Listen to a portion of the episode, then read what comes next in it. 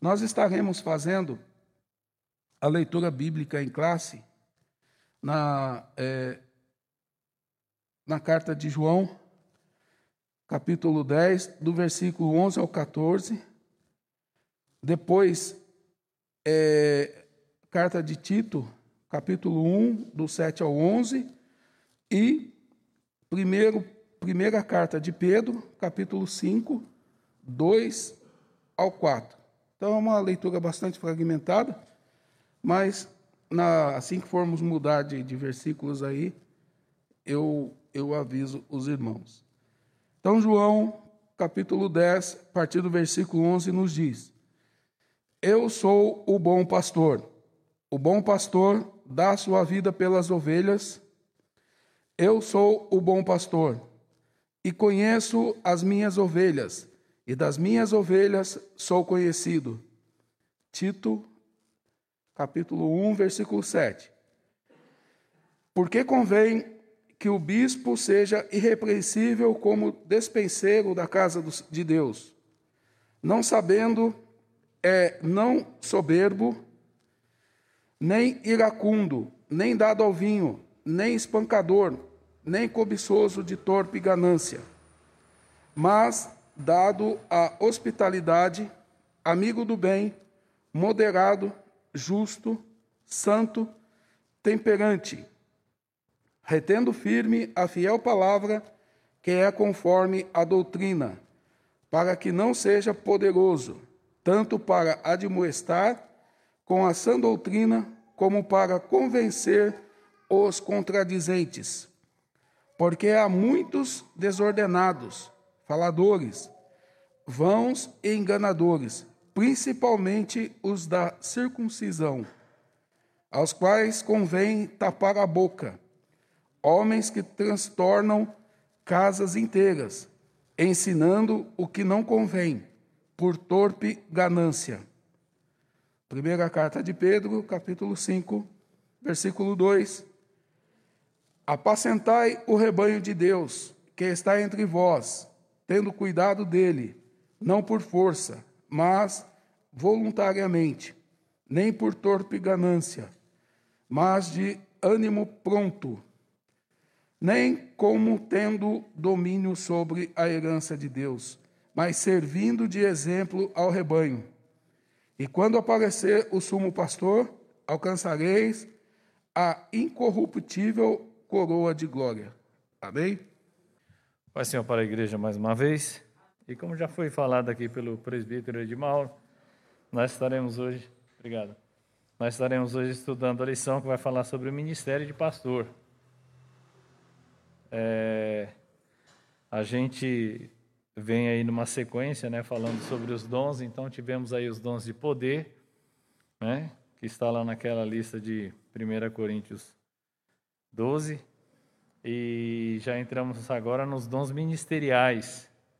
Então, hoje vamos falar aí, já falamos sobre apóstolos, né, profetas, e agora vamos falar sobre pastor, né, o ministério pastoral.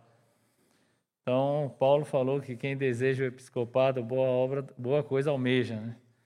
Mas eu estava lendo e a revista eu não sei, eu não sei se eu almejo esse ministério, não, né? Se Deus quiser dar, amém, né? Quem somos nós para rejeitar, né? Mas que, como já foi falado aqui pelo nosso irmão aqui que nos antecedeu, é, que você tenha certeza do seu chamado, porque não é fácil. Não é fácil. E se a pessoa ela não tiver, não tiver, obrigado, Léo ela, se ela não tiver convicção do chamado dela, ela desiste. É, então a gente vai ver hoje aí o que, que é, é esse ministério, né? O objetivo geral da lição. É, nós vamos refletir. Essa lição hoje é para você refletir bastante. Talvez você pode estar pensando, ah, eu não tenho chamado, né, para ser pastor. Mas aqueles que gostam às vezes de criticar o pastor, né, não estou falando do pastor Ezequiel somente, não, nem do pastor Ridalgo. Estou falando de qualquer pastor. Aqueles que gostam de criticar o pastor, hoje a gente vai refletir e saber como é que é a vida de um pastor. tá? os cuidados que ele tem que ter. Então, o objetivo geral dessa lição hoje é refletir sobre a missão de um pastor. Então, a gente vai ver o que, que né, qual é a missão dele. E os objetivos específicos é confirmar o papel fundamental de Jesus como sumo pastor. Esse é o primeiro objetivo específico. O segundo, nós vamos elencar as características de um verdadeiro pastor, ou seja, nós vamos destacar aí as características que um verdadeiro pastor tem que ter. E o terceiro objetivo específico é conscientizar a respeito da missão do ministério pastoral. Então, hoje a gente vai abordar esses assuntos né, sobre uh, o papel, né, a missão e as características de um ministério pastoral. É, a lição, irmãos, é, a lição de professor, ela, ela traz um adendo é, falando sobre algumas lideranças que são sugeridas atualmente para a igreja. Né? Então, é, tem um livro, não sei se algum irmão aqui já leu, é, eu não lembro agora do nome do, do, do, autor do livro, mas ele é um pastor, eu acho que ele, ele é da, da Marinha, se eu não me engano. É, é uma patente até alta da, da, da Marinha, e ele escreveu um livro que é, o título do livro é a Ah, meu Deus, A Reforma em Quatro Tempos. Já leu esse livro, pastor Ezequias?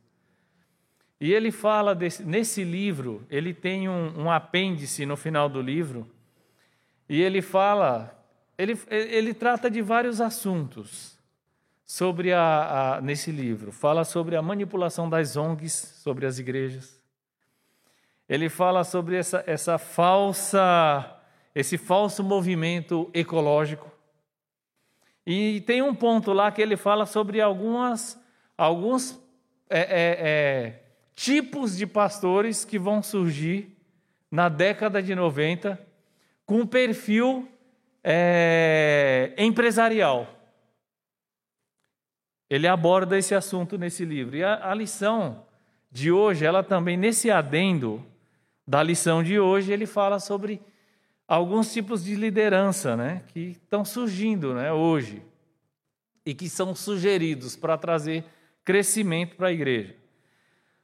Esse, esse pastor que ele escreveu esse livro, A Reforma em Quatro Tempos, ele fala que na década de 90 começou a surgir nas igrejas. Isso aí foi uma coisa que. Porque assim, irmãos, as coisas elas acontecem por modismos, né?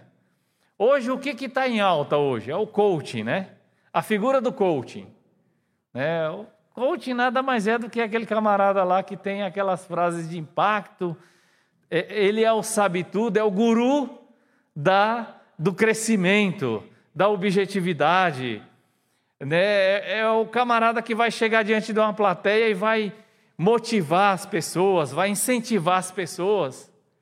Inclusive, tem palestras aí que é cara, né? Tem gente pagando aí até 4 mil reais para um, um, final de semana com, com coaching. Né? Então, o coaching nada mais é do que aquele camarada lá que, que eu não sei como e onde ele conseguiu, mas ele tem a fórmula do sucesso. Ele vai chegar num lugar lá e vai ele vai orientar aquela plateia dele, olha, você tem que fazer isso, isso, isso, e aquelas frases de impacto e dar dicas para que a pessoa se desenvolva pessoalmente, profissionalmente e venha obter sucesso.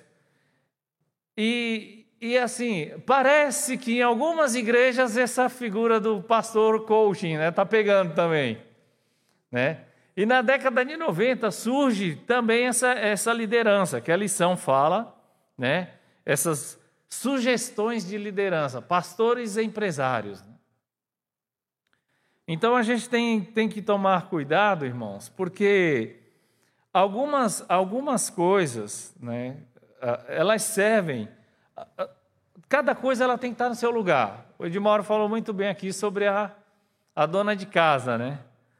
É, se, se, uma feminista ouvir a gente falando isso, ela vai, ela vai querer bater na gente, Edmauro. Porque, o que é isso? A, a cozinha é para mulher?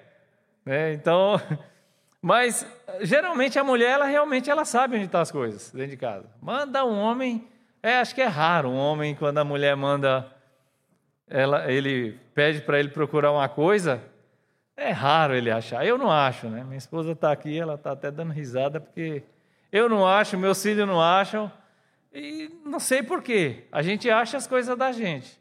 Eu sei onde estão lá minhas ferramentas, né? Mas é, é, as coisas de casa, no geral, não acho. Né? Mas eh, cada coisa, irmãos, tem que estar no seu lugar. Então, às vezes as pessoas, eh, a gente sempre discute aqui, conversa de bastidor, eu com o Edmauro, o Ridalber e outros obreiros aí, a gente sempre conversa. E foi até interessante, eu estive na palestra lá no, há dois sábados atrás, lá no Belém, pastor José Wellington Júnior estava falando sobre, dando uma palestra lá para os candidatos ao presbitério e ao diaconato, e ele estava falando uma coisa interessante, que os cargos nas igrejas, o diaconato, né, o presbitério, não são cargos que eles, eles têm uma hierarquia no sentido de é como se tem numa empresa. Por exemplo, ah, eu sou diácono, mas eu já estou pensando no presbitério. Eu vou ser consagrado ao presbitério, mas eu já estou pensando em ser evangelista. Não. Tem pessoas, irmãos, que ele, isso ele estava falando lá no sábado. Tem pessoas que elas são consagradas ao diaconato da igreja. Ele até falou o caso de um irmão. Foi consagrado ao diaconato por pelo irmão ter uma boa palavra e servir bem como diácono, consagraram ele ao presbitério. Sentou no púlpito, matou o ministério do irmão. Porque o ministério, embora ele tivesse uma boa palavra, o ministério dele era serviço. Que a Bíblia fala sobre o ministério de serviço. Então a gente tem que entender essas coisas. Assim como eu, eu, eu tenho que me conhecer e saber o chamado que Deus tem para mim. Cada um deve buscar essa orientação. É, às vezes a pessoa já é presbítero, ele não, eu vou ser pastor. Né? E tem uns que querem ser pastor setorial, pastor local não serve. Já quer ser pastor. Então você vai ter que ler muito a Bíblia, ver as características que um pastor tem que ter, e você vai ter que se adequar àquilo. E se Deus te chamar, aí você vai ser pastor, senão não vai. Pode até querer, até ser pela mão dos homens, mas vai dar problema. Vai dar problema. Acredite, irmãos, vai dar problema. Vai dar muito ruim, né? Segundo o irmão Edmauro falou aqui, vai dar mesmo. Vai dar mesmo. Porque não dá para você pegar, irmãos, um modelo de empresa, né? pegar um modelo lá de fora e querer aplicar aqui dentro da igreja. Nós já falamos aqui alguns anos, alguns, acho que tem mais de ano, a gente falou alguma coisa aqui sobre a igreja, sobre crescimento de igreja. A igreja, ela tem as suas características. Falando de igreja local aqui, tá bom? Igreja Parque Arthur Alvim. Igreja Parque Arthur Alvim ela é tanto uma organização, porque ela está sob é, é, uma liderança humana, sob uma legislação do nosso Estado, ela tem um estatuto, ela funciona sob é, um corpo jurídico, é uma pessoa jurídica, ela é uma organização, ela paga é, as suas contas de luz, de água, internet, ela é uma organização. A nossa legislação brasileira ela tem é, é, é, algumas, é, é, algumas leis que se, se aplicam à igreja como corpo jurídico, como pessoa jurídica. Mas também ela é um organismo, no sentido de ser o corpo de Cristo de ter uma atuação baseada na palavra, do seu crescimento ser baseado na palavra, ser orientado pelo Espírito Santo de Deus. Então a igreja local, Parque Arthur Alvim, e isso serve para todas as igrejas. É tanto uma organização porque ela funciona como um, uma pessoa jurídica e ela também é um organismo. Em alguns aspectos, a questão de gestão empresarial pode servir, mas a igreja, como organismo, ela jamais ela deve ser gerida por um, uma, como uma gestão é, é, empresarial. Jamais. Ah, vamos traçar estratégias, planos e metas para alcançar mil membros. E aí começamos a traçar estratégias humanas. Vai funcionar? Pode até funcionar. Você pode até conseguir. Só que a chance de você ter uma evasão depois é grande. Ah, Deus colocou no meu coração de ganhar 100 almas esse ano. Será que foi Deus? Se foi Deus, acredite, os meios virão. Deus vai dar condição e capacidade. O que que Paulo vai falar para a igreja de Corinto, quando estava lá todo mundo dividido? Uns falando que era de Paulo, outros de Pedro, outros de Apolo e os de Cristo, né? E aí Paulo falou: Olha, está Cristo dividido? E aí ele vai falando né, sobre a igreja que é uma só, e no final ele fala: Um foi o que plantou, outro foi o que regou, mas o crescimento, quem dá é Deus. Deus. É Deus. O que, que o escritor do livro de Atos, quem, é, quem escreveu Atos, o livro de Atos? Os irmãos lá em casa, se souberem, digita aí. E depois o Moisés e o Tiago fala para nós aí. Quem escreveu o livro de Atos? Lucas, né? O que, que ele escreveu lá no início? É uma frase até um pouco difícil da gente compreender. Mas tem uma parte lá que ele fala: E todos os dias acrescentava ao Senhor à igreja aqueles que se haviam de salvar. Jesus falou o quê? Ninguém vem ao Pai senão por mim. Então a gente tem que entender, irmãos, que crescimento de igreja, crescimento de igreja, ela tem estratégias sim, mas não são humanas. Então esse perfil que a lição fala hoje, nesse adendo, a lição de professor, que ela fala nesse adendo, e que esse pastor também citou no livro dele, A Reforma em Quatro Tempos, esse perfil de pastor empresário, ela pode até funcionar, mas vai ser por um tempo. Ela pode até funcionar para a igreja organização, mas não funciona para a igreja organismo. Porque organização dá a ideia de algo engessado, está é, é sujeito a leis humanas que só vai mudar quando as leis mudarem, está sujeito a, ao ambiente, é, as leis civis, leis penais,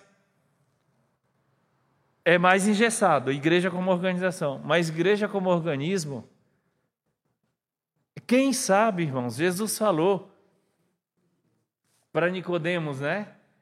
É, tu não sabes, é, é, você não sabe é, é, é, onde o vento vai soprar. Você ouve a voz do vento, mas você não sabe de onde ele vem nem para onde ele vai. Assim é todo aquele que é nascido do Espírito. Quem pode afirmar que Parque Arthur Alvim amanhã vai chegar a mil membros? Ou Deus vai tirar alguns que talvez estão usando de engano? A gente não sabe. É um organismo vivo. E quem define é Deus ou não? Eu acredito assim, irmãos, e é assim que Paulo vai falar, que o crescimento quem dá é Deus. Paulo fala sobre a igreja como um corpo que tem vários membros. E quando um membro adoece, os outros também vão sentir a enfermidade daquele membro. Então, Deus, ele visita a sua igreja. Jesus, ele passeia no meio da sua igreja. A gente vai ver aquelas cartas lá do, das sete igrejas lá da Ásia, lá em Apocalipse. a gente vê o nível de detalhe que Jesus Cristo entra com cada igreja, né? Vai falar sobre Jezabel, doutrinas dos nicolaítas. Vai falar sobre tantas coisas que talvez as pessoas estavam fazendo achando que ninguém estava vendo.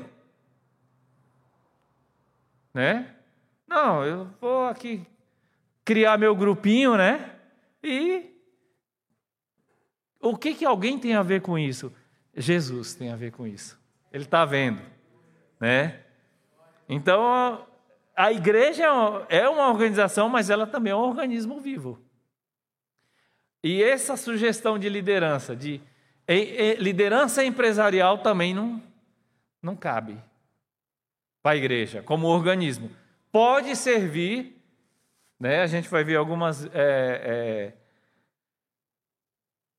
alguns, algumas características do ministério pastoral. Essa gestão empresarial ela pode servir para alguns aspectos da missão do pastor, que ele tem que se envolver, mas para a igreja como organismo, para questões espirituais não serve. Outro tipo de liderança que é a lição, agora aí é só a lição que está falando. É, na verdade, irmãos, esse livro, esse autor, ele, ao que dá a entender, ele observou esse fenômeno, tá? Foi algo que foi surgindo. E pastores que eram empresários e começaram a colocar dentro da igreja uma gestão empresarial. Tá? Foram, foi um fenômeno que foi acontecendo. Né? Isso aí foi uma observação dele. Outro tipo de liderança sugerida é a questão do pastor psicólogo. Né? O pastor ele pode, em algum determinado momento, agir como psicólogo? Pode, dar um conselho. Deus, mas é, é, ele usar é, somente esse aspecto para querer que o seu ministério deslanche, também não vai dar certo. Também não vai dar certo. Tá? Então, assim, são ministérios que se a gente for, for olhar, e aí a lição ela vai afirmar isso.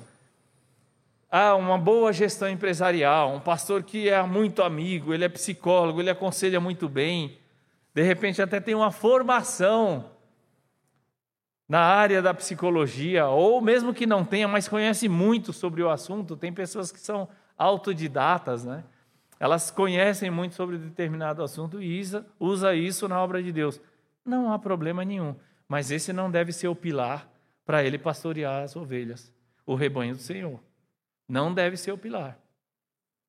Ou um dos pilares do ministério dele. Né? Por quê? Porque mesmo que, a lição vai dizer que mesmo que seja um sucesso perante as pessoas, às vezes perante Deus é um fracasso. Às vezes perante Deus é um fracasso. O que, que a lição vai, vai nos aconselhar, nos afirmar até? Que o modelo para um pastor cristão, é, ele deve estar centralizado em Jesus. Né? Jesus é o bom pastor, já foi lido aqui. Então, qual era o, o, o, as características do ministério de Jesus? Né?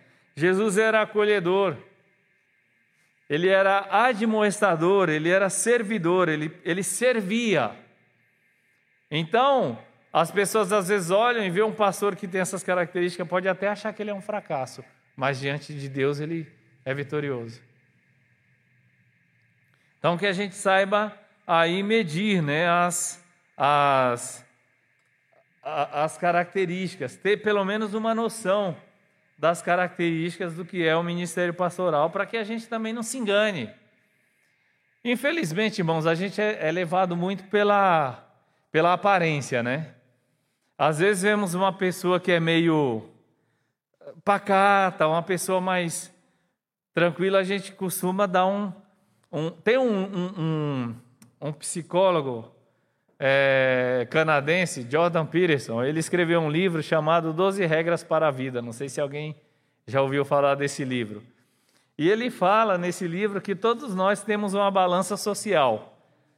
Cada um sabe o seu, a sua posição social.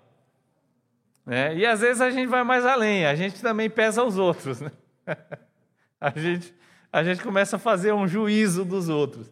Geralmente, o juízo que nós fazemos a respeito dos outros é errado. a gente costuma errar, sempre. E aí a gente às vezes vê uma pessoa que é mais pacata, uma pessoa que é mais comedida, um, um, um líder ou um pastor que está ali servindo, está sempre com o povo e a gente, nossa, mas eh, eh, não era para o pastor estar tá fazendo isso, né? Não era para o pastor se rebaixar, isso não é serviço para um pastor. E às vezes a gente vê um pastor que já tem aquele porte mais de empresário, de uma pessoa mais que está acima ali dos outros. Às vezes ele é até mais, mais é, é, é, se isola mais, né? E aí a gente, não, o pastor nosso é um pastor que se valoriza, ele realmente está no patamar que ele deve estar, né? Então às vezes a gente acaba, às vezes, é, é, é, criando né, esses mitos esses mitos. Talvez, irmão, se nós fôssemos conviver com Jesus, né, acho que a gente ia até se, tinha gente que ia até se decepcionar, né? Porque vivia no meio de, como falaram os próprios fariseus, né? Olha, para os discípulos, o mestre de vocês só anda com meretrizes e com ladrão, com cobrador de imposto. Olha a cabeça deles. E é um comilão e um beberrão. Aí Jesus falou para eles: Olha, veio João não comendo nem bebendo, vocês falaram que ele tinha demônio. Veio o filho do homem comendo e bebendo, fala que é um comilão, um glutão e um beberrão. Os nossos preconceitos de uma forma errada, né? Às vezes, a, o, o pró, própria palavra preconceito ela já traz esse cunho negativo, né? Quando você tem um preconceito, geralmente ele já está ele já tá errado. Acho que raramente ele, ele vai estar certo, tá? Mas a, a lição, ela, ela, ela, esse adendo ele fala isso, né? E a introdução ela fala sobre a tarefa árdua do pastor, né? Então ele vai ter problemas internos, problemas externos. Paulo ele fala em uma, das cartas dele ele fala que além de todas as dificuldades que ele teve na vida, é, as tribulações, as perseguições, ainda pesava sobre ele o cuidado com as igrejas, né? O cuidado com as igrejas é uma tarefa tarefa muito árdua, né? Então ele tem que ter cuidado com as pessoas do rebanho, o pastor ele tem que visitar os enfermos. O pastor ele tem que ter ali cuidar da administração eclesiástica. Ele tem também que se dedicar à oração, ao ensino da palavra, à pregação expositiva. Dá, irmãos, para uma pessoa que não tem chamado, não tem a aprovação de Deus fazer tudo isso? Eu acho difícil, irmão. Eu acho difícil, né? Então, assim, é, é, é imprescindível né, uma liderança madura e servidora ao desenvolvimento da igreja. Não dá para prescindir, para abrir mão disso daí. E a lição ela começa falando no tópico 1 sobre Jesus como supremo pastor. Então eu peço aos irmãos, tanto os irmãos que estão nas suas casas, quanto os irmãos que estão aqui, que abram suas Bíblias lá em Hebreus. Nós estamos na escola dominical, vamos manusear aí nossa Bíblia um pouquinho. Se você não teve tempo essa semana de fazer isso, aproveite agora. Hebreus, capítulo 13, versículo 20.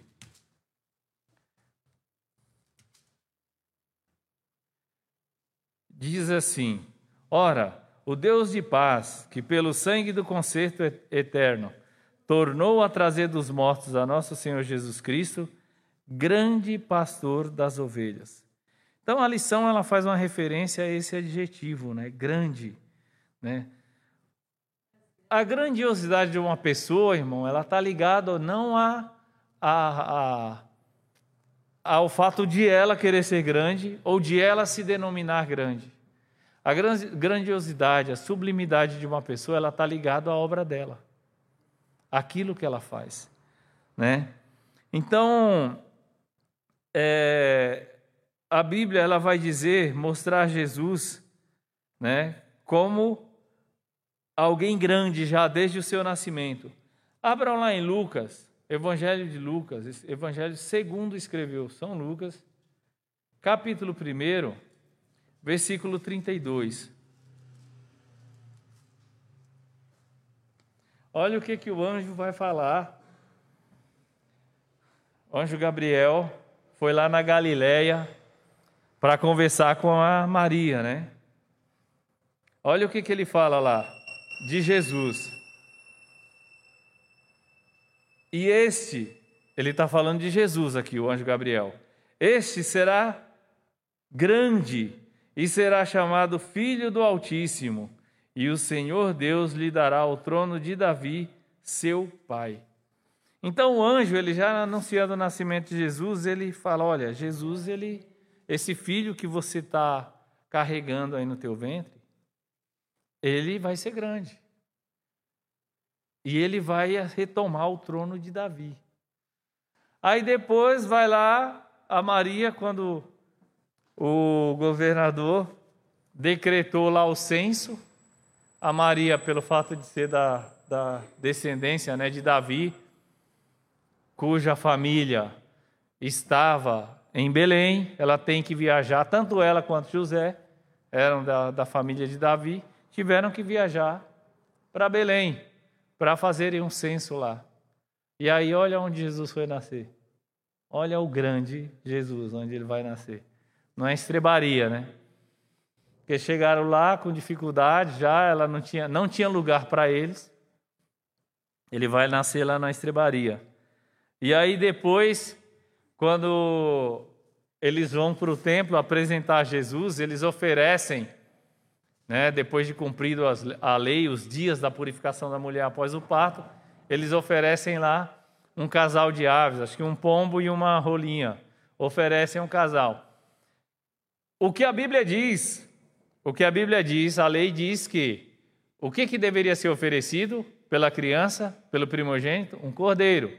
Mas Deus falou: se a mão do casal não for assaz para alcançar um cordeiro, ofereça-se um pombo e uma rolinha. Alguns falam: ah, os pais de Jesus eram pobres, porque ofereceram a oferta de um pobre, que um pobre, porque a mão deles não alcançava o cordeiro. Outros vão dizer que eles ofereceram o cordeiro porque eles já tinham viajado para Belém, né? a viagem já tinha sido custosa, já tinha tido algum gasto, estavam fora de casa há mais de um mês, e aí, quando vão para oferecer no templo, oferecer, apresentar Jesus e oferecer a oferta pelo primogênito, mais outro gasto. Então, eles estavam tendo gasto atrás de gasto. Provavelmente foi por isso que eles ofereceram isso. Mas fato é que a oferta de Jesus que foi oferecida pelo Jesus criança foi a oferta de um casal que não tinha, pelo menos no momento, não tinha muito recurso ali. Mas o anjo falou que ele ia ser grande. Então, assim, a gente começa, irmãos, está vendo como não dá para a gente ficar julgando muitas coisas de Deus? Julgando muito igreja, ministério dos outros, ministério de pastor. A gente não conhece muita coisa. É, e é interessante que Jesus ele, ele cresce, né? Tirando aquele fato dos 12 anos dele, que ele se perdeu lá da, da, dos parentes, da mãe, do pai e dos parentes, e ficou lá no templo, lá em Jerusalém, a Bíblia não fala mais dele, ele cresce num completo anonimato, como uma pessoa comum, né? E depois que ele aparece, aí a gente vai ver. Se os irmãos abrirem lá em Lucas, vamos rapidinho lá em Lucas 11, 15. Olha a imagem que os homens tinham do grande Jesus. Lucas 11, 15. Quando Jesus é, expulsa lá um demônio, olha o que, que eles falam. Lucas capítulo 11, versículo 15 diz assim: Mas alguns deles diziam dos fariseus. Ele expulsa demônios, ou seja, Jesus expulsa demônios por Beuzebu, príncipe dos demônios. Olha que blasfêmia absurda, falando do Filho de Deus. Aí, se a gente for lá para João, capítulo 8, nós não vamos ler tudo, versículos 1 ao 8. Olha o tratamento que os irmãos de Jesus davam para ele. Desculpa, capítulo 7. João capítulo 7, versículo 1 ao 8. Versículo 1 de João 7. E depois disso, Jesus andava pela Galiléia e já não queria andar pela Judéia, pois os judeus procuravam matá-lo. Olha o versículo 3. Disseram-lhe, pois, seus irmãos: sai daqui e vai para a Judéia. O que estava acontecendo aqui, irmãos? Vejam que a gente está bem no início do, do Evangelho de João. Jesus, ele veio, a Bíblia diz que Jesus ele foi ordenado para morrer segundo a presciência de Deus, segundo o conselho de Deus. Houve uma época em que Herodes, é, os fariseus, quando Jesus estava fora de Jerusalém, os fariseus chegaram para Jesus e falaram: Olha, sai daqui porque Herodes quer te matar. O que que Jesus falou? Herodes tinha jurisdição sobre aquele lugar onde Jesus estava. O que que Jesus falou para aqueles homens? Vai e fala para aquela raposa que nenhum profeta morre fora de Jerusalém. Então Jesus sabia que ele ia morrer em Jerusalém. Ele ia ser pego em Jerusalém. Embora ele tivesse que morrer fora das portas, mas ele ia ser pego em Jerusalém e no tempo determinado. Aqui no versículo 1, quando fala que Jesus já não estava mais andando para a Judéia, porque sabia que queriam matar ele, Jesus não estava com medo ou evitando a morte. Ele estava evitando a morte naquele momento, não era o momento ainda dele morrer. Mas olha a maldade dos irmãos dele. O que, que eles falaram para ele, lá no versículo 3? Sai daqui e vai para a Judéia. Olha que família, né? Os irmãos sabiam também que Jesus já não estava andando por lá porque queriam matar ele. E os irmãos dele falaram: não, vai para lá, para a Judéia. Que irmãos, né? Então, os irmãos de Jesus também, segundo João 7,5, fala, porque nem mesmo seus irmãos criam nele, ou seja, os irmãos de Jesus menosprezaram Jesus. E também alguns do, alguns do povo, né? lá em João, mesmo capítulo aqui, capítulo 7, versículo 12, fala que a multidão ela se dividia também. Uns diziam, no final do versículo 12 de João 7, diz: uns diziam que ele era bom e outros diziam que ele enganava o povo. Aqui nós estamos na esfera humana. E aí eu falo para os irmãos, irmão, mais uma vez, por isso que Jesus vai falar lá em, em Mateus 7, né? Não julgueis para que não sejais julgados. Acredite, acredite julgar é um negócio perigoso. Porque na maioria das vezes o nosso julgamento vai ser errado. Porque nós vamos falar de coisas que nós não conhecemos, irmão. A nossa ignorância, ela leva a gente a falar muita bobagem. Quanto menos nós falarmos, quanto menos o Rubem falar, melhor para ele. Peca menos. Porque a gente não conhece todos os fatos. Tudo que nós falamos dos fariseus, do povo, dos irmãos de Jesus que menosprezaram ele, eles ignoraram. Provavelmente, a Bíblia não fala, mas provavelmente Maria deve ter falado para os irmãos de Jesus sobre a visita do anjo. Que mãe que não vai contar um negócio desse para os filhos? Embora a Bíblia diz que ela guardava tudo em seu coração. Mas provavelmente ela deve ter falado, e é talvez isso que disparou a inveja dos irmãos de Jesus. Mas, embora o anjo tenha falado que Jesus ia ser grande, o povo considerava Jesus como um qualquer. E os irmãos dele parece que até queriam ver ele morto, né?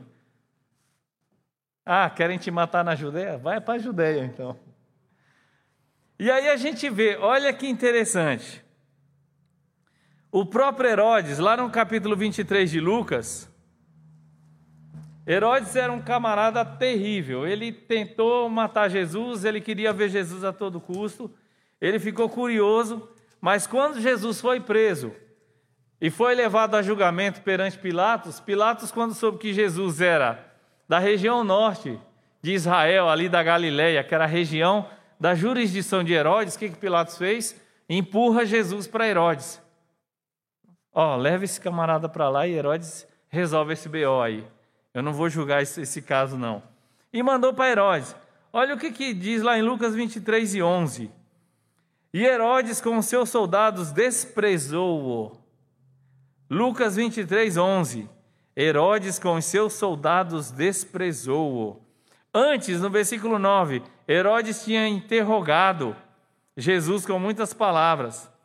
No versículo 8, Herodes tinha visto Jesus e alegrou-se muito porque havia, havia muito que desejava vê-lo, por ter ouvido dele, dele muitas coisas, e esperava que lhe viria fazer algum sinal. Herodes estava querendo ver Jesus fazer algum milagre. Interpelou Jesus, interrogou e Jesus não falou nada para ele. Eu já falei isso aqui uma vez. Olha o comportamento de Jesus perante Pilatos. Jesus vai perante Pilatos, Jesus conversa. Pilatos interroga Jesus e Jesus responde: O meu reino não é deste mundo. Jesus fala sobre a verdade com Pilatos. Mas com Herodes, Jesus não abre a boca. Por quê? Porque Herodes olhou para Jesus e desprezou. Ele não teve interesse nenhum por Jesus. Ele simplesmente olhou para Jesus e falou: Esse aí é um, é um João Ninguém lá da, lá da, da região norte da, de Israel. Isso aí não tem valor nenhum. Ele desprezou né, Jesus. E aí ainda escarneceu de Jesus, né? Veste ele com a roupa resplandecente e manda ele de volta para Pilatos, ou seja, se livra de Jesus. Mas olha que interessante, irmão. Se nós formos abrir lá em Mateus, no capítulo 8, versículo 29. E aí eu repito: a nossa ignorância nos faz é, é, é, pecar assim absurdamente nos faz cometer erros graves, né? Mateus capítulo 8, versículo 29. Quando Jesus ele está entrando lá na região de Gadara, aí vem o endemoniado gadareno. Aqui em Mateus ele fala de dois endemoniados gadareno. Olha o que, que eles falam lá que os demônios que estavam nele, os homens falaram, mas quem falou na, boca daqueles homens foram os demônios. Eis que clamaram, dizendo: Que temos nós contigo, Jesus, filho de Deus? Vieste aqui atormentar-nos antes do tempo? Até demônio reconheceu que Jesus era filho de Deus. O que são demônios? Anjos caídos. Eles sabiam quem era Jesus. E quando eles falam, vieste aqui atormentar-nos antes do tempo, eles sabem que eles vão ser lançados no lago de fogo e enxofre. Por isso que eles falam, não é a hora ainda não.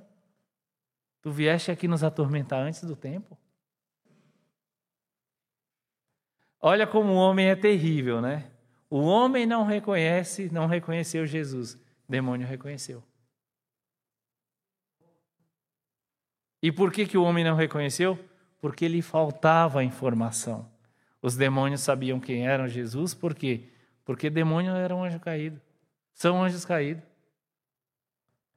Então, irmãos, é, hoje o que a gente vê, é por isso que às vezes eu fico me questionando, né? É, não, essa palavra aqui, irmão, não está dirigida a ninguém, eu estou falando em geral. O problema da evasão decorrente da pandemia não é só aqui no parque, não. Tá geral. Tá geral. Em todas as igrejas o povo se escondeu. Todas as igrejas. Então, por isso que eu estou falando, isso aqui não é dirigido a ninguém daqui. Né? Para depois as pessoas não acharem que a gente está usando o púlpito para fazer ataque pessoal. Não, de maneira nenhuma. E aí eu fico pensando, onde está a fé do povo? Em que ou em quem está a fé do povo? Será que nós também às vezes não tornamos Jesus não desprezamos Jesus? Né? Será que às vezes a gente, como Jesus falou através de Isaías, né? Este povo me louva com os lábios, mas o seu coração está longe. Né? Lembra que eu falei que o, a grandeza de uma pessoa ela está associada à obra dela? Está associada à obra. Quando é, Paulo vai falar lá em Filipenses, né? Que Deus daria a Cristo o um nome que seria to sobre todos os nomes, é por causa da obra. Vamos lá para Apocalipse 5, vamos, e já estamos encerrando esse assunto que fala sobre a grandeza de Jesus. Apocalipse 5, 5 e 9. Apocalipse capítulo 5, primeiramente o versículo 5 e depois o versículo 9. João vê aquele livro, ninguém foi achado digno de abrir o livro. Aí no versículo 5, disse-me um dos anciãos: Não chores, eis aqui o leão da tribo de Judá, a raiz de Davi, que venceu para abrir o livro e desatar os seus sete selos. Era a única pessoa que foi encontrada no céu, naquela visão que João teve, que tinha autoridade, que tinha legitimidade para abrir um livro e desatar os selos, que era um livro com selos onde estava delineada toda a história da raça humana e o juízo de Deus que viria sobre a raça humana. O desfecho da história. Olha só, irmãos, a grandeza de Jesus. E por que, que ele, ele, ele consegue isso? Por causa da obra que ele efetuou na cruz do Calvário. Olha o que diz o versículo 9. E cantavam um novo cântico, dizendo: Digno és de tomar o livro e de abrir os seus selos, porque foste morto, e com teu sangue compraste para Deus homens de toda tribo, e língua, e povo, e nação.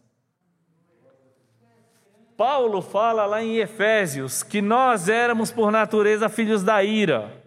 Eu já falei isso aqui também, mas a, tem um ditado que diz, né? Que a, a prática faz a perfeição, né? Ou a repetição faz a perfeição. Às vezes as pessoas acham que o nosso problema era com o diabo, o nosso problema maior é com o diabo. Que o diabo está irado contra nós, né?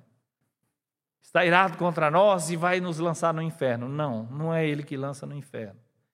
Quem tem poder para lançar no inferno e livrar do inferno é Deus. Jesus falou isso. Para nós não tememos aquele que pode matar o corpo, mas tememos aquele que pode matar o corpo e lançar a alma no inferno. Jesus está falando de Deus ali. Nós éramos por natureza filhos da ira. Ira de quem? De Deus. Deus está virado contra a humanidade pecadora que não tinha como se salvar. Mas aí Jesus vem e compra para Deus. Jesus reconcilia. Esse foi o papel de Jesus. O sumo pastor, ele foi o grande reconciliador. Ele nos reconciliou com Deus. Algo que eu não poderia fazer, que você não poderia, que ninguém poderia, irmãos. Ninguém. Então dá para imaginar a grandeza de Jesus?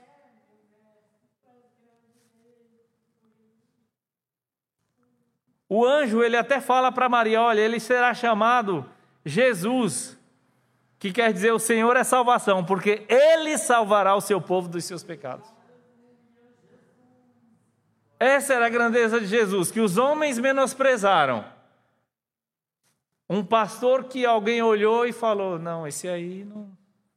Esse aí não está nos moldes né, da, da nossa sociedade, da nossa atualidade. Talvez os fariseus olharam para Jesus e falaram: não, ele nem de, de, de. Ele não estudou, ele não é doutor da lei. Jesus não era analfabeto, ele só não era um homem, é, é, é, um doutor, um estudioso da lei. Não tinha frequentado uma escola de um rabino. Então ele estava fora do padrão. Mas foi aprovado por Deus, como Pedro fala, varão aprovado por Deus. Jesus foi. Então, muitas vezes, irmãos, a gente fica olhando ministério, alguns ministérios e olha assim, às vezes até menospreza, cuidado, né?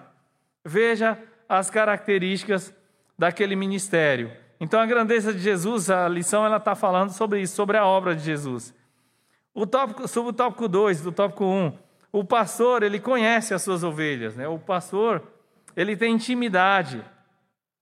Então Jesus ele busca né, esse relacionamento, está lá em João 10 e 14, que diz assim: Eu sou o bom pastor e conheço as minhas ovelhas, e das minhas ovelhas sou conhecido. Então, se você acha que a gente costuma falar aquelas frases, ah, ninguém me ouve, ninguém me vê. Jesus te conhece. Ele conhece você intimamente, né? Isso quer dizer intimidade. Jesus ele busca, né? No versículo 5 ainda, é, fala das ovelhas que de modo nenhum elas seguirão o estranho. É interessante, irmãos, eu vou só abrir um parêntese aqui. Eu falei uma vez sobre o cânon bíblico, alguns anos atrás aqui. Tem a diferença do o que, que é o cano? O cano é uma vara de medir, era uma medida. A gente tem hoje o metro, certo? Que é uma medida que foi designada, se não me engano, na França. Eles determinaram que era uma, uma parte, eles mediram, se não me engano, me ajuda aí os, os universitários. Eles mediram, acho que a linha do Equador, e aí pegaram uma parte da linha do Equador e falou: Isso aqui é um metro. Acho que hoje já tem umas outras medidas mas aí não vem ao caso. Uma outra maneira de definir o que é um metro. Mas não vem ao caso agora. Mas o cânon é uma cana, é uma vara de medir.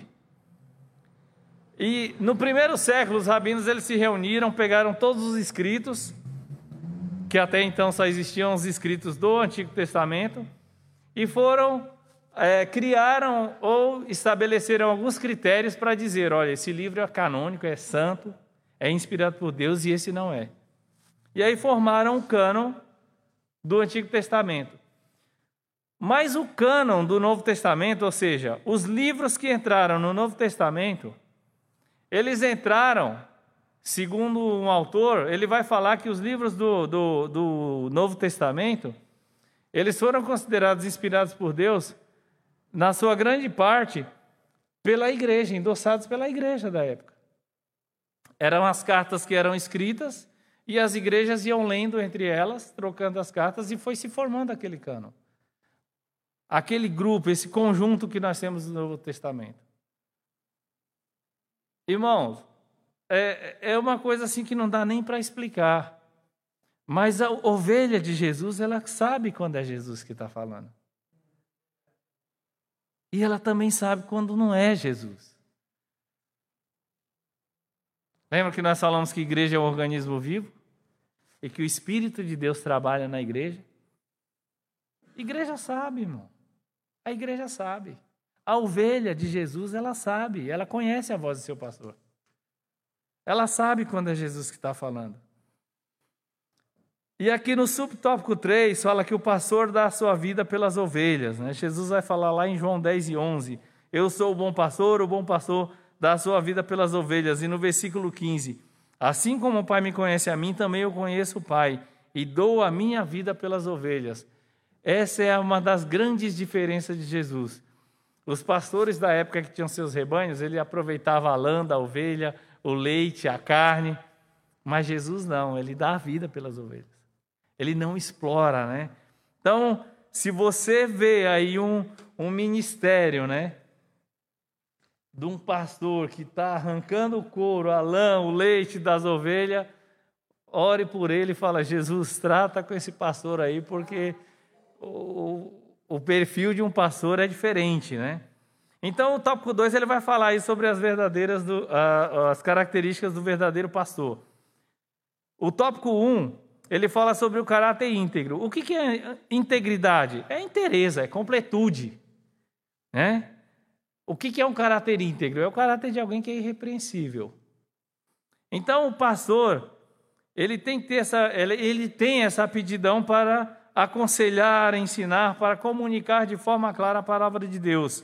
Então, algumas características do pastor, do caráter dele, ou todas, têm que se coadunar com a palavra de Deus. O pastor não pode falar sobre honestidade e ele ser desonesto. Não dá. Por que, que os fariseus olhavam, o povo olhava para Jesus e sentiu autoridade em Jesus? Porque eles viam o comportamento de Jesus. E por que, que os fariseus eles não respeitavam muito? Porque os camaradas falavam uma coisa e faziam outra. Né? A gente vai ver mais para frente aí uma referência que Jesus pega pesado aí com eles. Né? Então o pastor ele não pode falar de simplicidade, né? Falar, exaltar uma vida simples e ele ser esbanjador. Não dá. Não estamos falando aqui também, irmãos, para ficar olhando a vida dos pastores e falar, lá, tá vendo? Não. A própria palavra dele é, é, é, já demonstra se ele tem, se ela tem autoridade ou não, pelo modo de vida que ele tem. O pastor ele também não pode falar de humildade, ele ser um camarada soberbo. Né? E é fácil, irmãos, para a gente reconhecer quando a pessoa é soberba. É só tentar tirar dois dedinhos de prosa ali com ele você já percebe. Isso está ligado muito a relacionamento, né? Então a vida do pastor ela deve estar em sintonia, né, com o evangelho que ele proclama. Lembra que nós falamos que eu falei aqui no início, né, que é difícil, né? É difícil. Pastor é, é, é ele, ele, ele, praticamente ele, ele é o alvo ali da, da igreja. O pastor Ezequias talvez no final aí ele pode falar alguma coisa, da, compartilhar conosco aí alguma é, a, a, experiência dele, né, do seu ministério. Mas não é fácil não, irmão. Você é alvo 24 horas por dia, estão te olhando. Estão né? te olhando.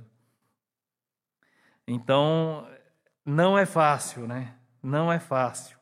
Lá tem uma, uma uma palavra, é até agora, eu falei que era depois, mas é agora, lá em Mateus capítulo 23, versículo, versículos 2 ao 36, nós não vamos ler tudo, é uma leitura muito extensa, mas os irmãos procurem, os irmãos que estão em casa aí também procurem.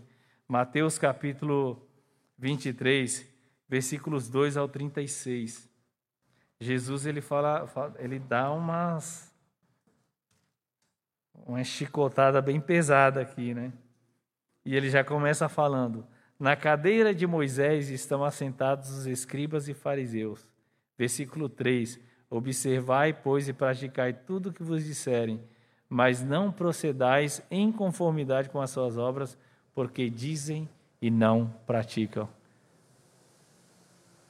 Imagina Jesus falando isso e você ali escutando, tendo que engolir esse negócio. Foram reprovados. Foram reprovados. Por quê? Vida dupla. Falavam, mas não praticavam. Né? Então, irmãos, é, é, é, a gente vai ver que é uma, uma, uma é um chamado que ele é sério. Por isso que eu falei, ou você tem convicção do seu chamado e recebe isso e pede graça ao Senhor, ou então não queira ser. Se não foi chamado, não queira ser. Porque além de não conseguir executar, você vai ser cobrado. Está é, aqui Jesus repreendendo os fariseus, né? repreendendo os pastores lá de Israel, a liderança de Israel, que tinha obrigação de cuidar das pessoas e não cuidavam, né?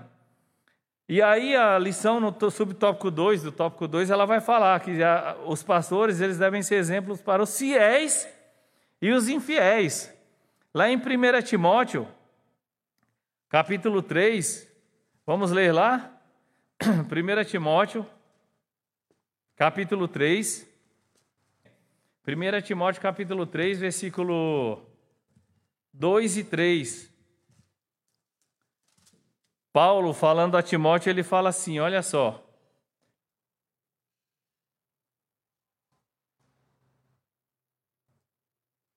3, 2 e 3. Convém, pois, que o bispo seja irrepreensível, marido de uma mulher, vigilante, sóbrio, honesto, hospitaleiro, apto para ensinar, não dado ao vinho, não espancador, não cobiçoso de torpe ganância, mas moderado, não contencioso, não avarento.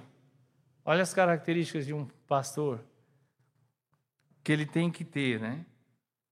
Essas palavras bispo, pastor, elas são equivalentes, tá, irmãos, para a igreja da época de Paulo que ele escreveu, a quem ele endereçou, né? Uma coisa interessante aqui, quando fala sobre a palavra moderado, moderado, ela quer dizer uma pessoa que ela não é, é, é, é uma pessoa que ela não é severa, ela não é abrasiva, ela não é sarcástica, cruel e nem contenciosa. Moderada é uma pessoa que não insiste na letra da lei. Olha só. O que, que acontece se o pastor, o pastor Ezequias, acho que melhor que nós vai entender isso. O pastor, a gente às vezes vê uma pessoa no erro, né? Por que, que o pastor não pega e não. Ah, irmão, se ele for na letra da lei ali com o camarada, ele vai matar. Né? Ah, mas com outro ele pegou diferente.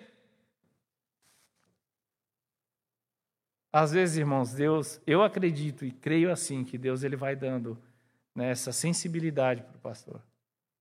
Para umas é preciso chegar e, como a gente viu esses dias, acho que foi o irmão Carlos postou um videozinho, né, de uma criança puxando uma ovelhinha pela orelha, né? Alguns precisam mesmo tomar um puxão de orelha. Outros, às vezes, varada. Outros, às vezes, na conversa vai. Então, Deus vai dando essa sensibilidade para o pastor, né? Sabemos que existe eh, questões de, de, de partidarismo, de homens que... Mas aí são maus pastores, né? Sabemos que existe. Que acobertam, que... Isso é ruim. Né? Ele não está ajudando a ovelha.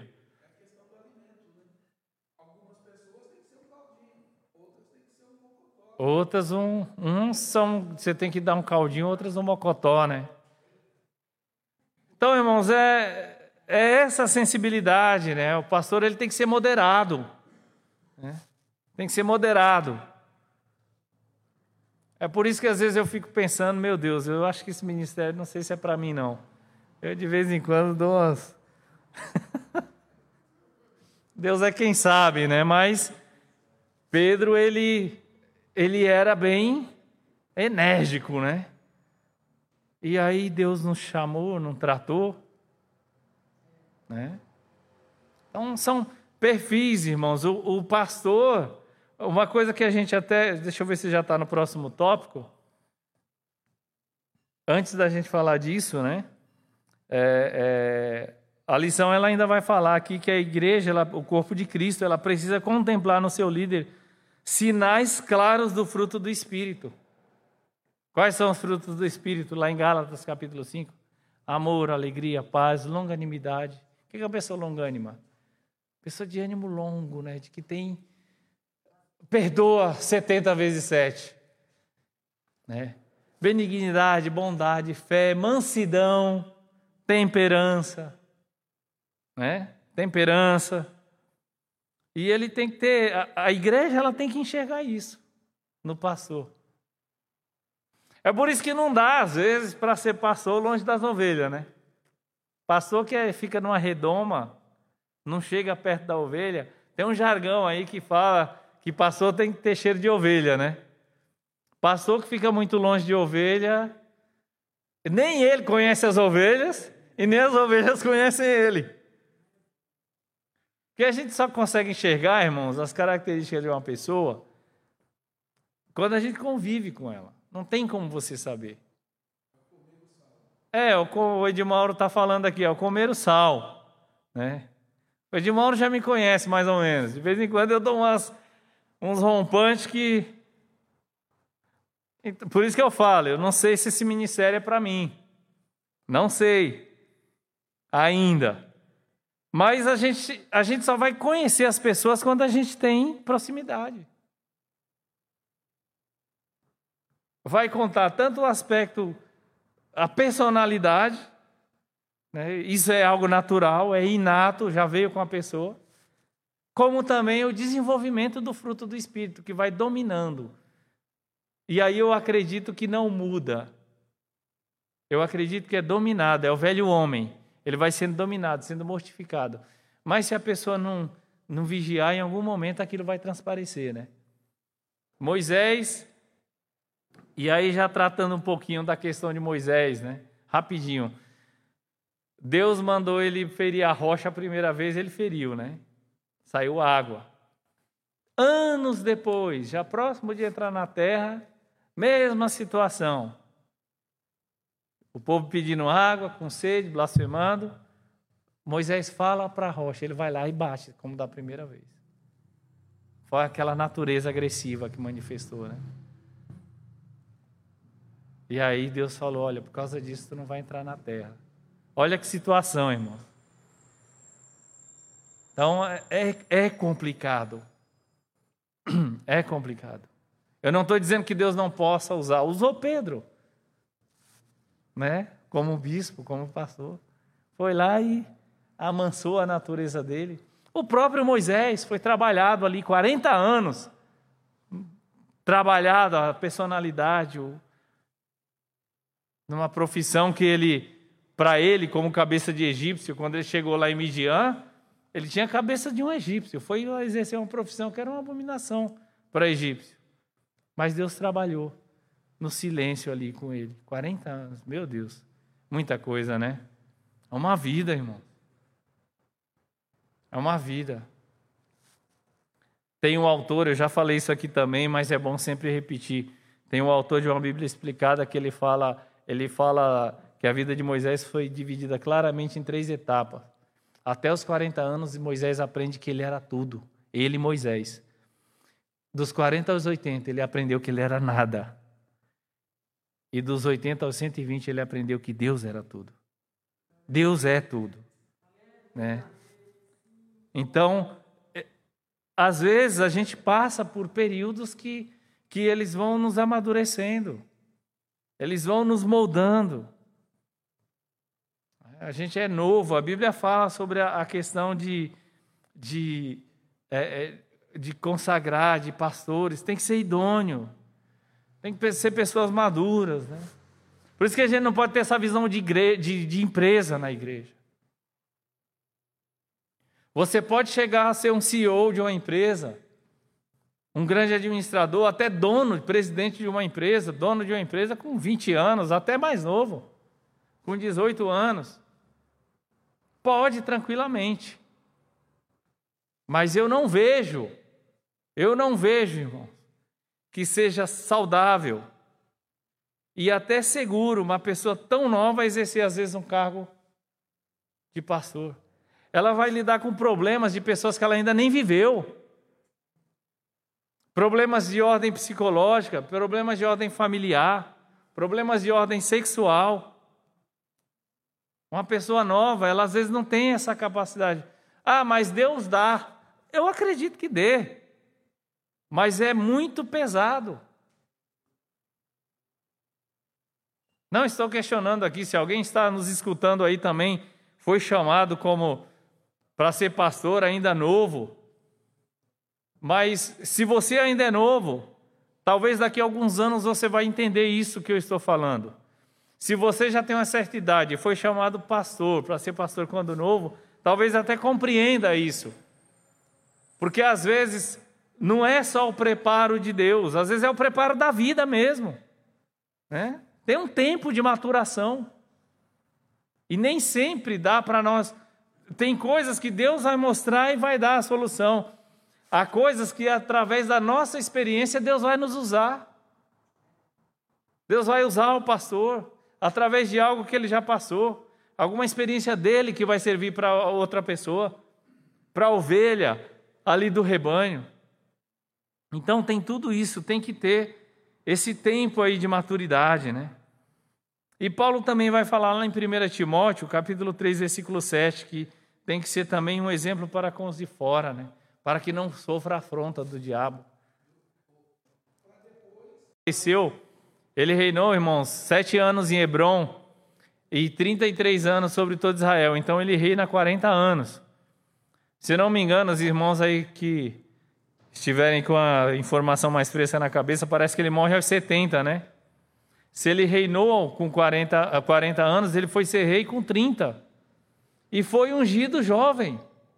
Então Davi ele vai passar mais ou menos uns quase 15 anos da unção lá em Belém, quando Samuel vai lá em Belém, até ele. Mas tem um tempo. Você vai amadurecer ainda. Né? Você vai ter que passar por algumas coisas. Para quê? Para criar a estrutura. Não é porque ah, Deus é mau, né? É como dizem um, um escritor, né? Deus é aquele garoto mau com a lupa queimando as formigas, né? No sol lá. Não, Deus não é mau, não. A maldade não faz parte do caráter de Deus. Deus é bom. Jesus falou: bom é Deus. E por que, que ele faz isso?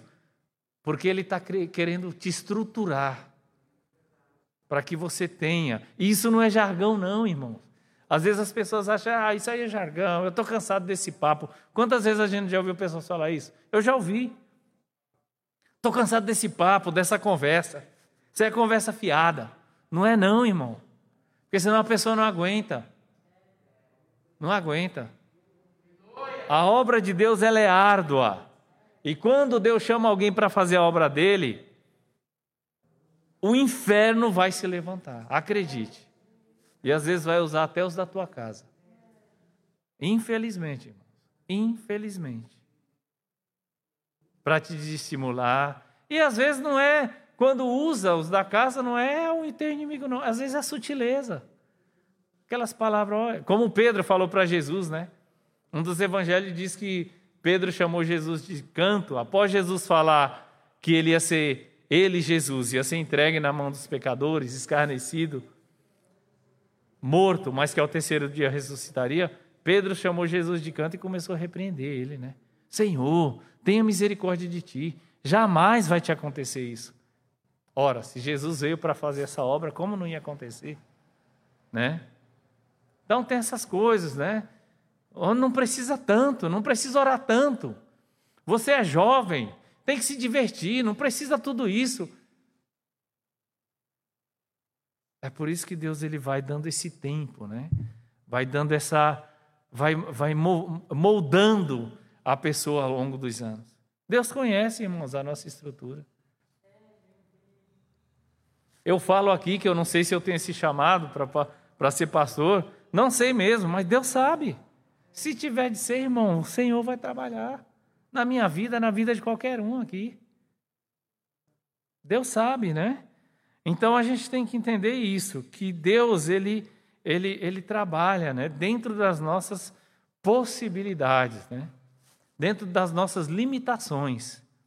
Quando eu sempre falo, é, é, é, sobre o pecado de Adão. Será que Deus não sabia onde Adão estava?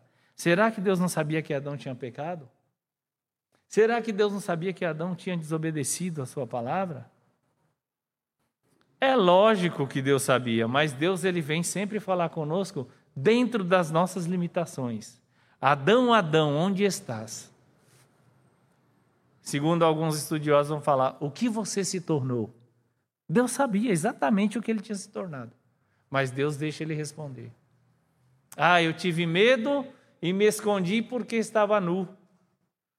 E quem te mostrou que estavas nu?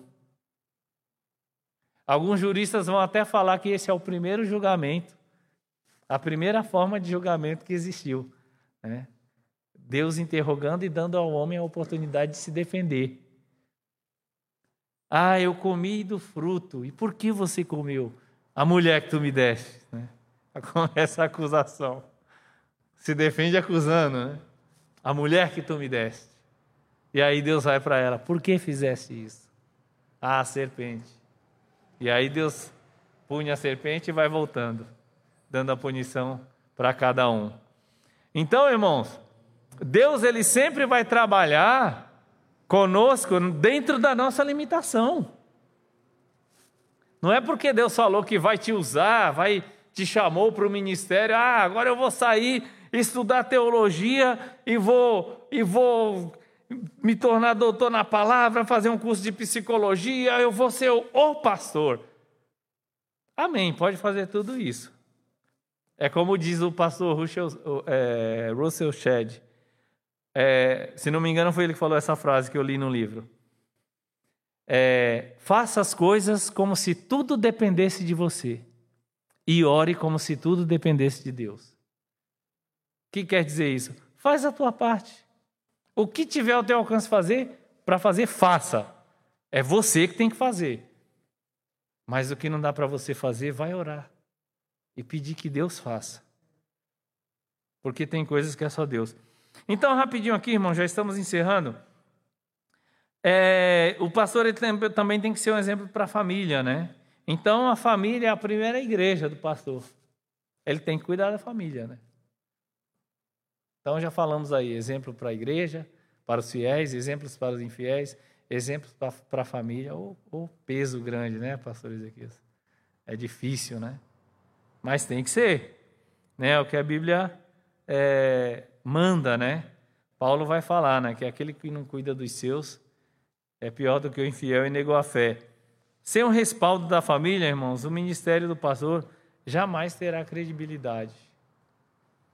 Imagina o pastor de uma igreja, está lá no púlpito, dirige culto, prega, administra a igreja, e a mulher do pastor chorando pelos cantos, confidenciando para as irmãs ou para alguma amiga que o marido de, dela é uma peste. Não dá, né? Ou os filhos, né? Com os grupinhos nos adolescentes ou nos jovens, confidenciando para os amigos dele que o pai dele é terrível. Meu pai não presta, não vale nada. Isso espalha, irmãos, de um jeito que aí vira um problema, né? Mas o pastor ele tem que ter algumas prioridades, né? Aí a lição dá um outro adendo aqui. Então, ele sempre tem, né? É, o pastor ele sempre tem essa pressão, né? Ele tem que orar, ele tem que ler a Bíblia, ele tem que cuidar da igreja, ele tem que cuidar da família, tem que cuidar da vida pessoal, vida profissional. Olha quanta coisa, né? Então, o pastor ele tem que ter algumas prioridades e a lição ela vai mostrar aqui essas prioridades, né? Primeiro, relacionamento pessoal com o Senhor. Ele tem que ter o tempo devocional dele. Primeiro, Deus. Isso vale para todo mundo. Depois, para o pastor, relacionamento com a esposa e os filhos, né? Quantas esposas de pastores aí têm problema e depressão, né? Por quê? Porque às vezes o pastor se joga demais na obra e esquece da família. Quantos filhos de pastores às vezes têm problema? Né? Teve um, há uns 10 anos atrás, eu ainda trabalhava numa empresa e um colega meu era do, da igreja de São Caetano uma Assembleia de Deus de São Caetano, e ele falou que o pastor dele, o pastor setorial, determinou para os pastores de congregação que uma vez, um final de semana no mês, eles não eram para ir para a igreja. Vai passear com a tua família. Isso é válido. Pastor é gente, irmão. Pastor, pastor é homem. Por incrível que pareça, pastor é um ser humano, né? ele tem família. Tem que pegar os filhos e dar uma volta aí numa praia, num sítio, numa casa de veraneio, fazer um passeio. Tem que fazer isso, irmão. Senão não aguenta, né? E aí, então, primeiro relacionamento com o Senhor, depois relacionamento com esposa e filhos, né? Jesus falou que adianta o homem ganhar o mundo inteiro e perder a sua alma. Que adianta o pastor ganhar os filhos dos outros e perder os seus filhos? Nada. Nada. Tomar cuidado, né? Então, priorize. O pastor ele tem que priorizar essas coisas na sua vida, né? Então, relacionamento pessoal com o Senhor, relacionamento com esposa e filhos e depois o ministério. E aí a lição ela vai falar ainda né, sobre o ministério pastoral, no tópico 3. Eu tenho mais cinco minutos e já estaremos encerrando. A principal missão do pastor é cuidar de pessoas que receberam a Cristo como Salvador. Então, olha só, irmãos, o subtópico 2, ele fala aqui que é uma lição polivalente. Olha a dificuldade que o pastor tá, está inserido. E se não for Deus na vida dele, é complicado. Primeira, missão doutrinária. Ou seja, ele tem que ensinar, ele tem que pregar, fazer pregações positivas da palavra de Deus. E também a questão apologética. O que é apologética? A defesa do Evangelho. Quantas ideologias, quantas heresias têm tentado entrar na igreja? E o pastor ele tem que ter esse esse discernimento, ele tem que ter essa condição, essa capacidade de combater essas heresias. Há coisas, eu concordo, que são por demais complicadas ou muito profundas. E o pastor, às vezes, ele não vai conseguir, mas ele tem que se cercar de pessoas que possam ajudar ele em algumas tarefas. Né? A questão doutrinária é isso: é ensino, pregação expositiva e defesa do evangelho. A questão pastoral em si, evangelização, aconselhamento, acompanhamento de novos convertidos, visitas e reconciliação. Meu Deus. Ele tem que ser ajudado. Né? Se ele não pode, ele tem que delegar. Né? Jesus não mandou lá os 70 na sua missão para evangelizar. Então, o pastor ele tem que estar tá acompanhando. E também, ainda além disso, tem a questão administrativa. Né? Segundo a lição, fala sobre a administração dos recursos da igreja local. E ainda tem que ter o cuidado contra os falsos pastores. Edmauro falou ali já sobre a Ezequiel 34, né? E Tito também, até a leitura nossa, leitura bíblica em classe, Paulo fala, né, sobre os homens faladores, principalmente os da circuncisão, aos quais convém tapar a boca. Então o pastor ele tem que muitas vezes ter essa autoridade, né? Eu não sei se os irmãos perceberam que há pouco tempo atrás que nós tivemos mudança aqui, né, do nossa da de pastor aqui, e antes do pastor Ezequias vir para cá, eu não sei se os irmãos perceberam, Edmauro percebeu, mas por incrível que pareça, irmãos, esse meio tempo da saída do, do pastor anterior até a chegada do pastor Ezequias, apareceu pessoas aqui que a gente nunca viu, que não era do setor. Né, Edmauro? E sentou aqui, irmãos. Irmãos, o que tem de gente querendo igreja pronta, não está escrito. E o pastor ele tem que estar tá preparado para colocar esses maus pastores aí para correr. Né? Porque mau pastor, ele, ele vai sugar a ovelha, vai tirar a lã, o leite, vai tirar a gordura, vai tirar tudo. Né? Então o pastor ele tem que estar tá pronto para isso. Esse é o ministério pastoral. Se você sabe, tem certeza que não tem chamada para esse ministério, tenha certeza de uma coisa hoje. Que daqui por diante, a partir de hoje, você vai sair daqui comprometido em orar mais pelo teu pastor, pelos pastores, né, que, que estão aí pastoreando o rebanho do Senhor. Amém, irmãos? Deus abençoe. Passar agora para o pastor Ezequias para fazer o fechamento e quem sabe até compartilhar alguma palavra aí com a igreja. Deus abençoe. A paz do Senhor, meus irmãos. É, o tema de hoje é um tema muito especial.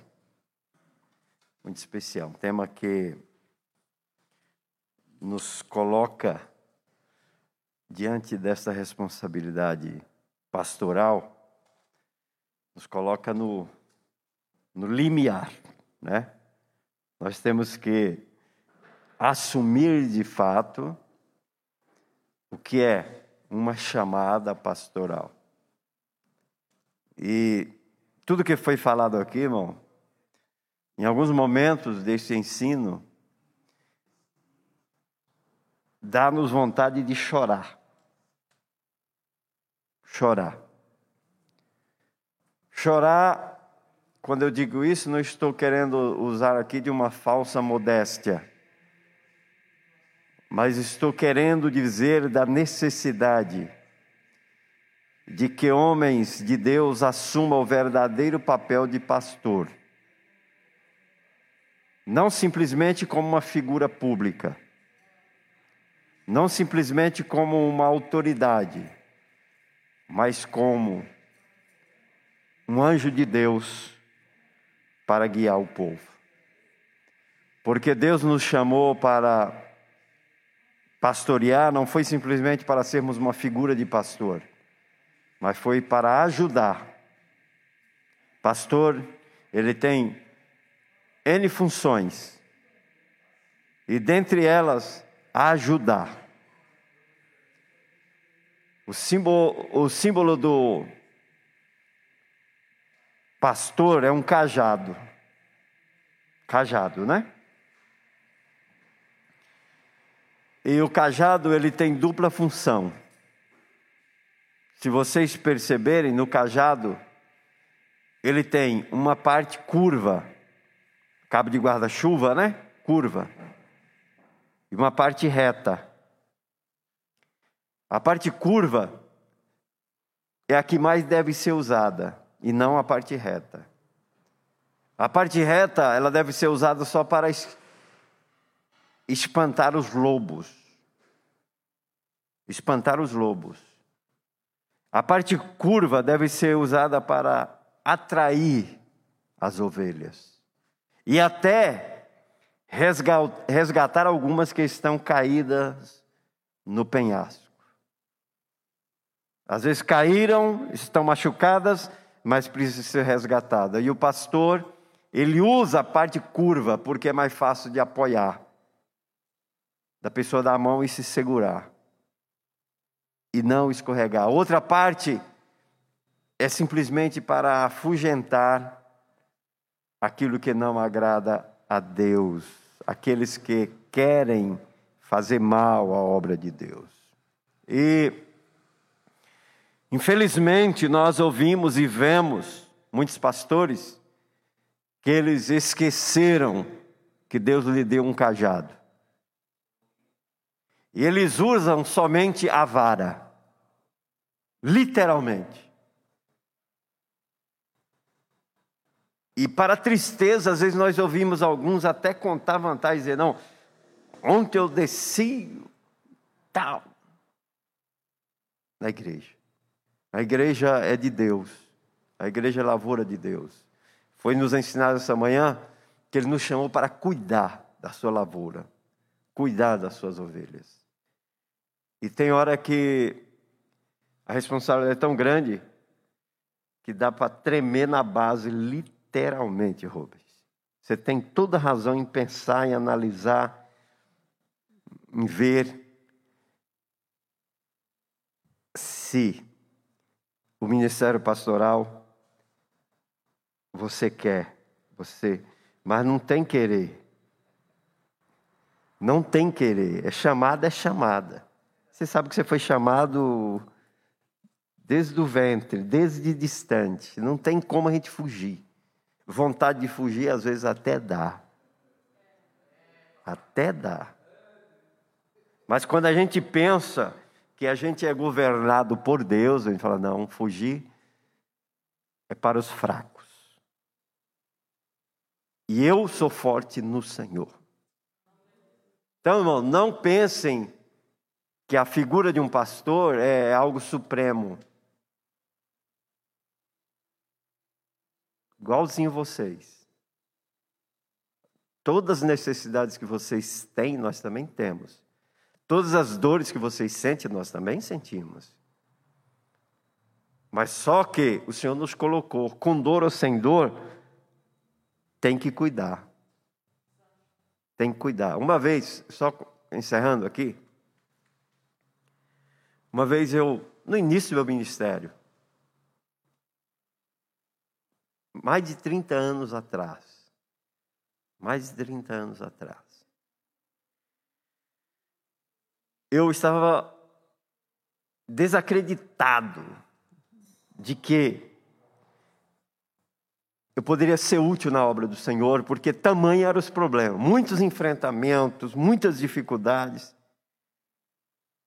Estava pastoreando uma igreja que estava acabando comigo.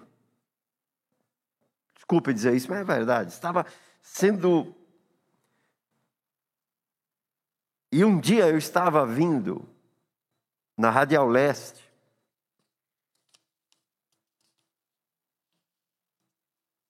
E um.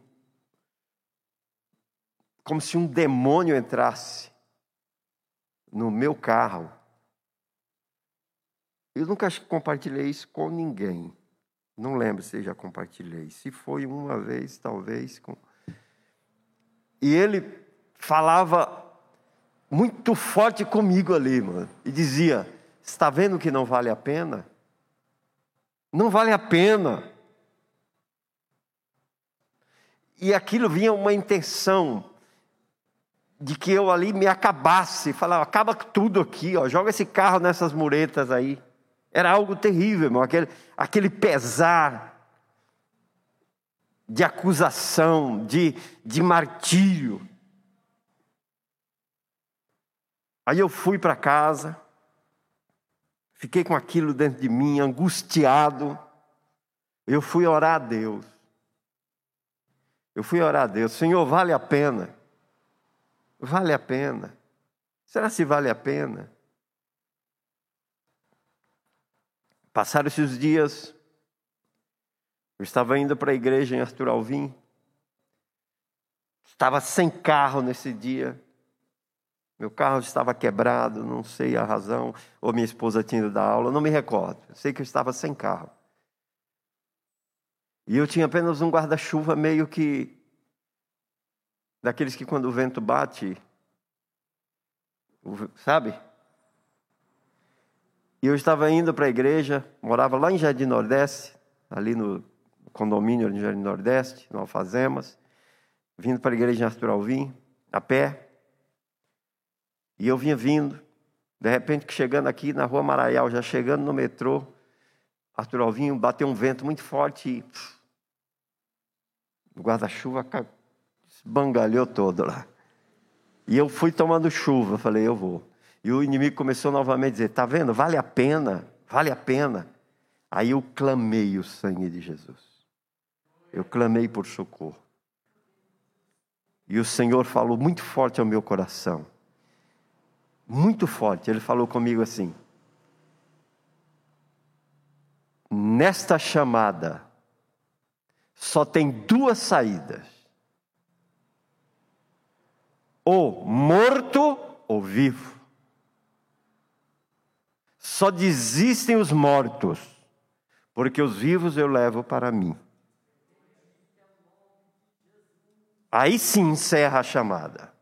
Ou para o céu, ou morto aqui na terra, morto espiritual. E eu falei, Senhor, quero continuar vivo. Não quero nem encerrar, morrer aqui, e também não estava querendo ir ainda, né? Eu queria servir, eu vou servir. A partir daquele dia, novo foco no meu ministério. Novo foco no meu ministério. E o inimigo jamais teve a ousadia de me é, afrontar a tal ponto. No obstante, o afrontamento vem todos os dias. De onde você não espera, eles vêm. Mas nós temos que olhar para Jesus. Literalmente chorando. Pedindo socorro. Pedindo orientação não congregam conosco, mas são nossos amigos. Parte da família congrega conosco aqui. O esposo daquela irmã congrega conosco, está ausente, mas congrega conosco. E ali eles pediram socorro, vivendo momentos difíceis. Não quero tecer até maiores comentários, porque estamos ao vivo e eu quero ser ético. Quero ser ético. Mas é lamentável muitos que estão na condição de pastor e não têm a coragem de usar o cajado para ajudar, só para matar. Que Deus me guarde. Que Deus me ajude. Que Deus me dê graça para que eu possa ter o discernimento, ter a orientação. Se eu não puder ajudar, que Deus jamais me permita atrapalhar alguém. Porque, irmão, uma alma vale. Qual o valor de uma alma? Qual o valor de uma alma? Uma alma vale mais que o mundo inteiro, mais do que todas as riquezas. Que Deus abençoe, irmãos. Guardem, convosco este ensino. E esse ensino é direcionado. Poderia trancar o ministério numa sala e ser só para a gente se. Para a gente sair de lá com mais ânimo, mais vida. Não sermos simplesmente animadores de plateia. Tem muitos pastores aí que são coaches, são animadores de plateia. Mas que nós sejamos profetas.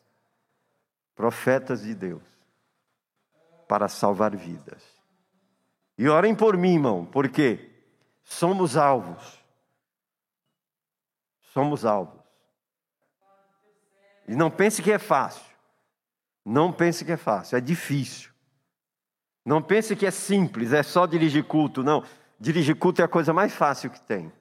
O difícil é dirigir a igreja, o povo de Deus.